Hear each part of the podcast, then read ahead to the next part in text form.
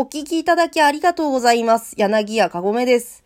江戸川乱歩の D 坂の殺人事件を読み終わりまして、えーありがとうございました。あの、楽しかったです。えー江戸川乱歩は本当、朗読やるって決めた時に絶対いつか読もうと思っていた作家の一人なので、えー今回ね、読めてよかったなと思って。で、読んでる間にですね、あの、お便りというのをいただきまして、えーまずあの、鍋清さん、鍋清さん前にお中元もいただいてたんですけれども、今回も期間限定のリンゴ飴をいただきまして、えーありがとうございます。リンゴ飴、美味しくいただきます。ね、まあ、あの、もちろん実物ではないんですけれども、ポイントという形でいただけて、いや、嬉しいですね。こういうのはモチベーション上がりますよ、本当に。ああ、まあね、別にそういうの目当てでやってるわけではないんですけれどもね、好きで読んでるだけなんですが、それでもこうやって聞いて、こういうことをしてくれる方っていうのはね、もう本当に、ああ、ありがたいなと、糧になりますね。読む上での。うん。で、もう一方、あの、ま、まさんという、ひらがなで、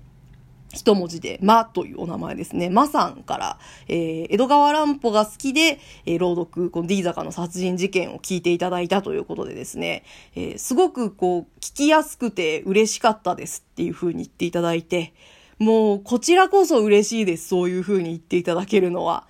とにかくね、聞きやすくというのは意識して読んでいるので、よかったです。聞きやすくて。うん、それができていたというのは、ああ、大変ね、そういうお言葉をいただけて、いや、嬉しい限りだなと思いますので、またね、えーそういうお便りなんかもいただけると、モチベーションになります。で、こういうね、お便り、その、お二人からいただいてたのを、ちょっと前にいただいてはいたんですけれども、えーこう、作品を読んでる、一作品読む、読んでるその途中で、こういうフリートークを挟みたくないな、なるべくと思ってしまって、読み終わってから、きちんとこういう風にお礼を言おうと思ってたんですが、えーいかんせんやっぱダメですね。自分のペースで、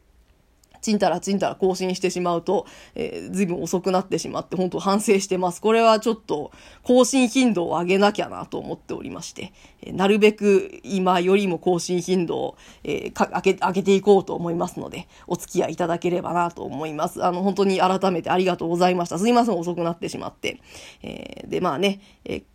D 坂の殺人事件を読み終わったんですが、江戸川乱歩私もすごく好きで、さっきも言ったんですけれども、必ず朗読しようと思っていたので、で、今回読んでみて、あ、読みやすいって思いましてですね、江戸川乱歩。まあ、作品が良かった、読みやすい作品を選べたっていうのもあると思いますし、あと朗読自体にちょっと慣れてきたっていうのもあると思うんですが、ただやっぱりこう読んでてね、あ、なんかすごくスラスラ、内容が入ってくるし、言葉も個人的にはすごくなんか読みやすくて言いやすいなっていうのがあったので、しばらく江戸川乱歩をちょっと短編を中心に読んでいってみようかなと思いますね。で、まあ有名どころを次回どうしようかなと思って、有名どころの屋根裏の散歩者とかを読んでみようかなと思っておりますので、えーまたお付き合いいただければと思います。まあ、あのね、またもちろんそういうお便りとかで、この作品読んでくださいみたいなのが、もしあれば、別に江戸川乱歩に限らずなんですけれども、えー送っていただけると頑張ってその作品を読むと思うので、えーとりあえず個人的には今、江戸川乱歩が好きなので、次回は屋根裏の散歩者を読んでいこうと思います。なんか、いいんですよね、江戸川乱歩って。今回の D 坂の殺人事件もそうですけど、なんでしょうね、読み終わった後に、なんじゃその話って、正直なるものが多い気がするんですよ。特に短編に多い気がして、言ったら、こう、ちょっと変な話じゃないですか。こういうのって。だけど、こうまあ、時代、舞台になってる時代の空気感とかもあるんでしょうし、なんかこの江戸川乱歩の味付けで、すごくおどろおどろしくミステリアスな感じに仕上がっていて、なんかその空気と話そのものの、なんじゃその話っていうこのギャップというか、変さがなんか癖になるんですよね。たまらない感じで。いろいろと読みたいなと思ってます。明智小五郎にしてもそうですよね。私が初めて明智小五郎っていうキャラクターを知ったのは、というか、まあ初めて江戸川乱歩を読んだのが、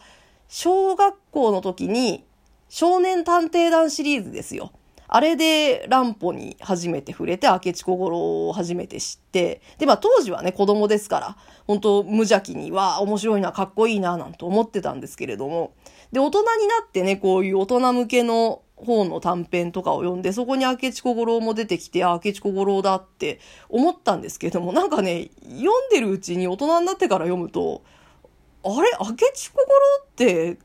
こんな感じだったっけ？っていう、なんとなく自分の中で思ってたのとギャップがあるなって思ったんですよ、最初。ね、でも、まあよくよく考えてみたら確かに少年探偵団つってこう子供たちでね、集めて探偵をして、で、怪人二重面相とやり合ってる大人って、まあまあ変な人じゃないですか。ね、こういう言い方あれですけど、まあ、怪人二重面相も相当なもんだと思うんですが、なので、そういう人が大人向けの小説に出てきた時に、ちょっと奇人変人みたいな感じで描かれてるのは、あ、なるほど納得だなと思って、そういうのもちょっと発見があったりなんかしてね、楽しかったです。うん。あの、江戸川乱歩で言ったら、あと本当はね、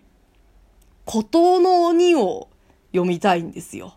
あ,、あ、れはね、少年探偵団とかと比べても、本当あれこそ大長編ですから、えー、いつ読み終わるんだっていう話になりますけれども、ことの鬼ね、めちゃくちゃ面白かったですよね。まあ、マーさんとかは江戸川乱歩がお好きっていうことなので、おそらく読んでると思うんですが、いろんな要素があるじゃないですか。あれ、探偵小説の部分ももちろんあるし、ちょっとサスペンスっぽかったり、冒険活劇っぽかったり。で、正直結構前に読んだので、細かいところなんかはちょっと忘れてる部分はあるんですけれども、ちょっとホラーっぽいところがあったりとかして、えー、でも、とにかく面白かったっていう印象がね、めちゃくちゃ強いんですよ。